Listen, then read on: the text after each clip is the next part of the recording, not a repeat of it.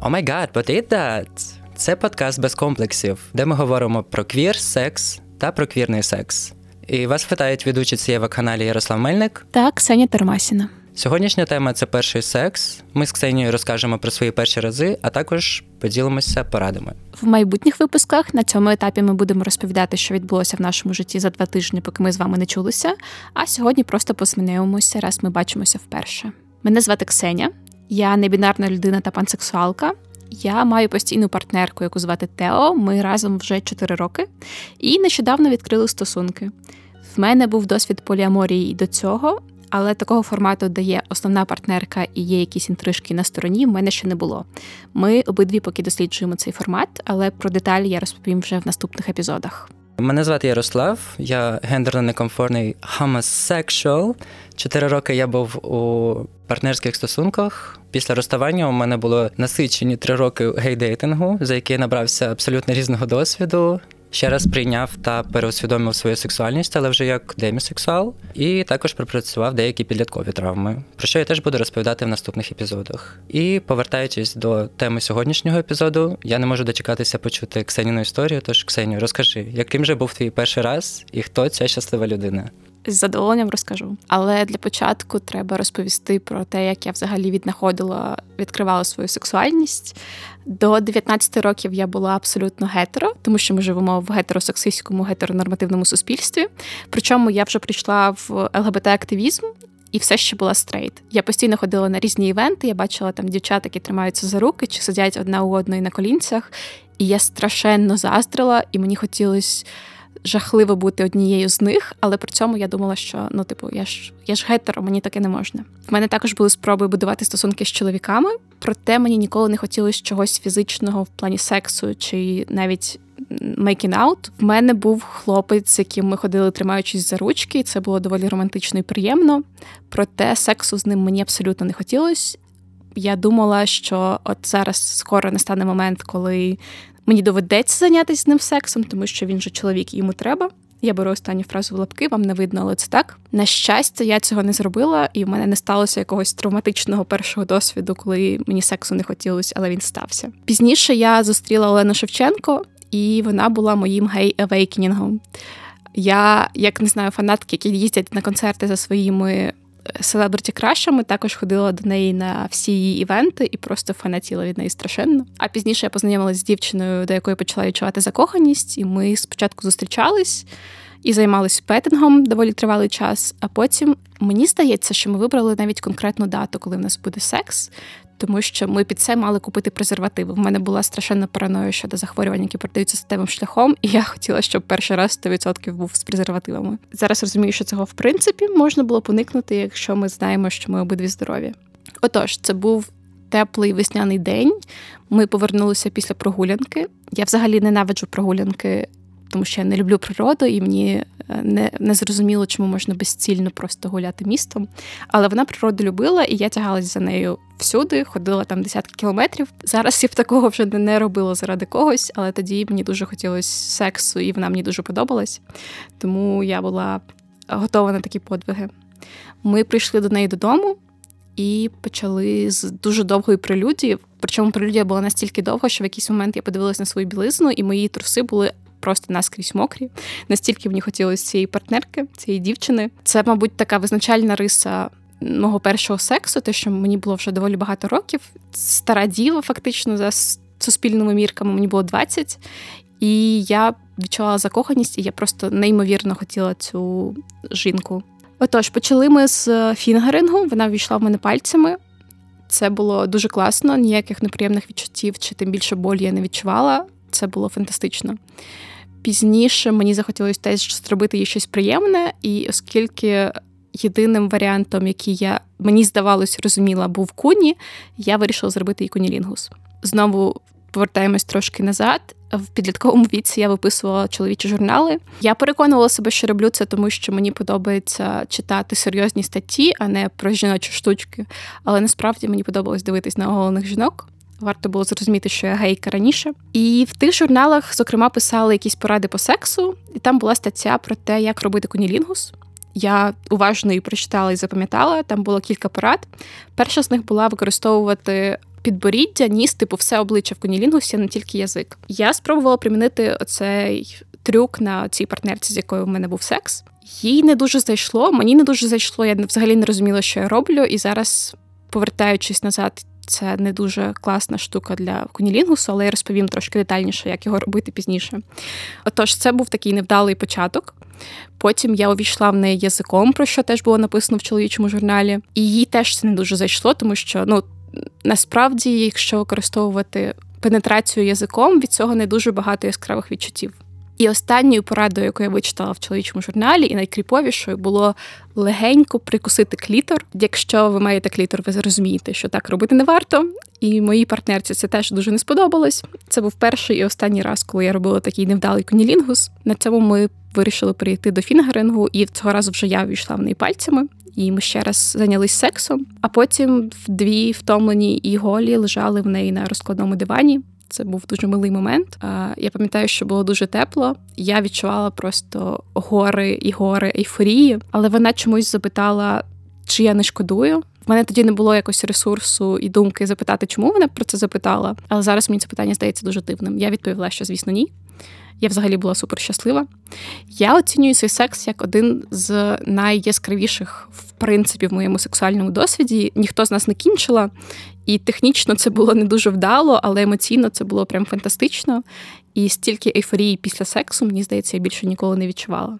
Що по твоєму першому сексуальному досвіду? Чи було в тебе все так само феєрично?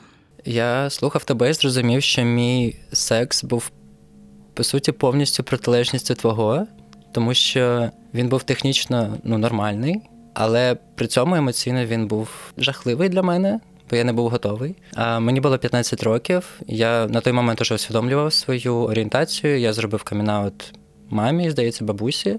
Тобто були люди, які про це знали. І коли як не в 15 у мене було це відчуття, що життя проходить повз, і що всі вже займаються сексом, я пропускаю все. Та, розумію. Я проводив своє Останнє мирне літо у бабусі в Донецькій області. Я зареєструвався тоді у групі ВКонтакті для знайомств. Першими мені написала гей-пара. Вони були з Донецька, але жили у Києві. Ну і мене тоді це зовсім не смутило, бо я на той момент дуже сильно себе накачував всяким гейським кінематографом, але він був не дуже якісним і дуже далеким від справжнього життя. Тому в мене через відсутність сексуальної освіти було ну трошки викривлене уявлення про гей-секс в цілому про те, скільки його має бути, як він має відбуватись. Ось і ми спілкувались. Тоді я повернувся до Києва.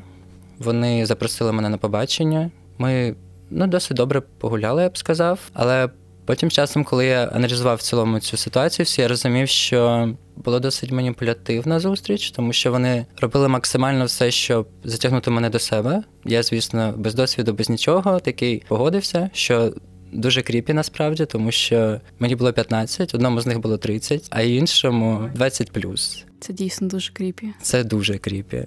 Але ну слава Богу, що спочатку ми зустрілися в якомусь людному місці. Ну і було зрозуміло, що це не якісь прям маньяки. Я відчував себе відносно в безпеці. Ну звісно, вони нічого не казали про секс. Ми думали, що просто поїдемо ночувати. Але коли ну якби троє чоловіків опинилися в ліжку, і в якийсь момент один з них е, почав мене гладити. Потім якийсь момент проходить, ми вже цілуємось.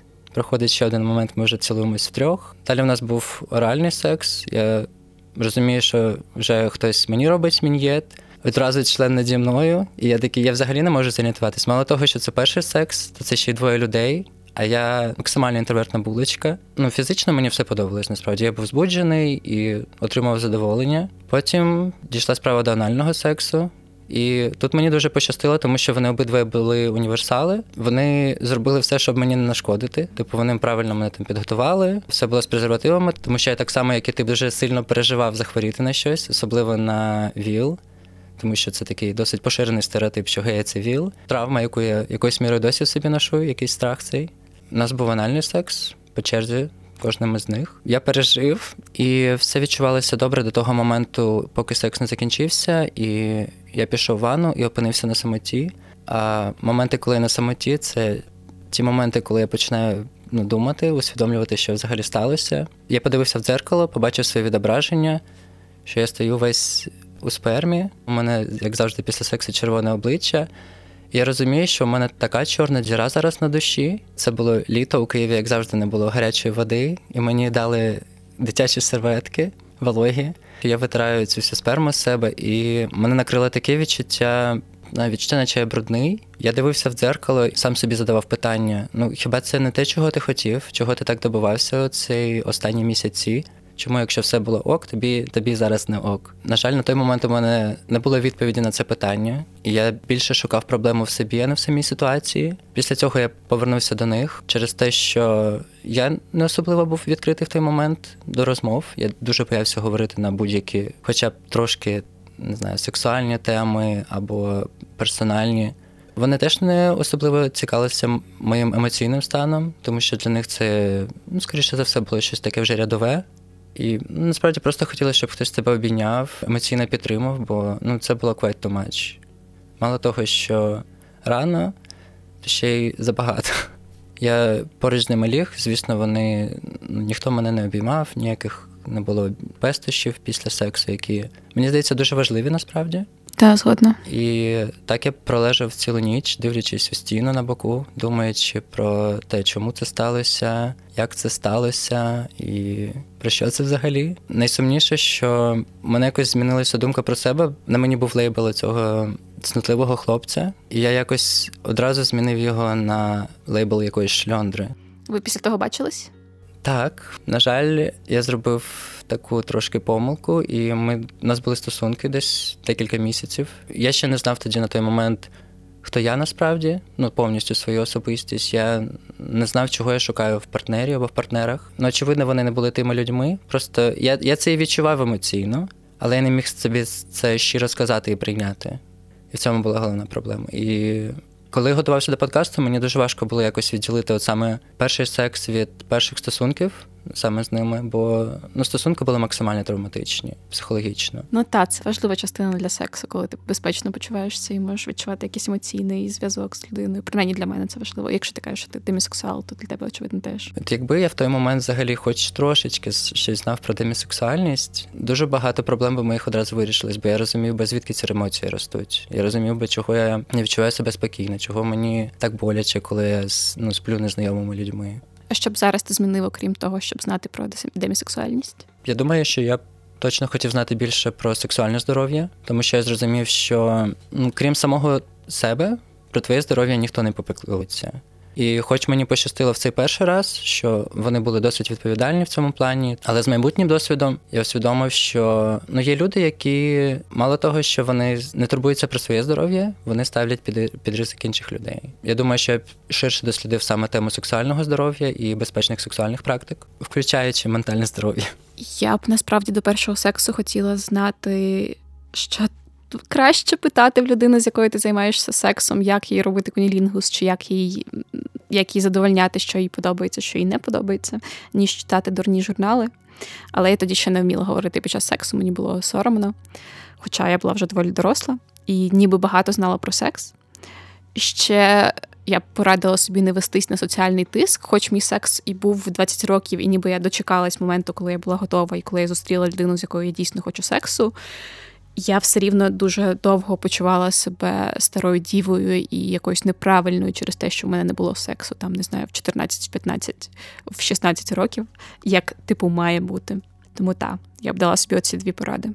Ну, я абсолютно з тобою згоден, бо дуже важливо в цілому, мені здається, вміти комунікувати зі своїм партнером або партнеркою. Не тільки про те, що вони відчувають, але й про те, що ти відчуваєш. І я б сказав, що треба навчитися казати ні, коли ти відчуваєш, що це не твій час, і що це не те, чого ти хочеш насправді. Я б тут додала, що. Варто ще навчитися чути себе, тому що це для мене теж було складністю. Я не дуже вміла розуміти, які почуття я зараз відчуваю і чого я хочу насправді.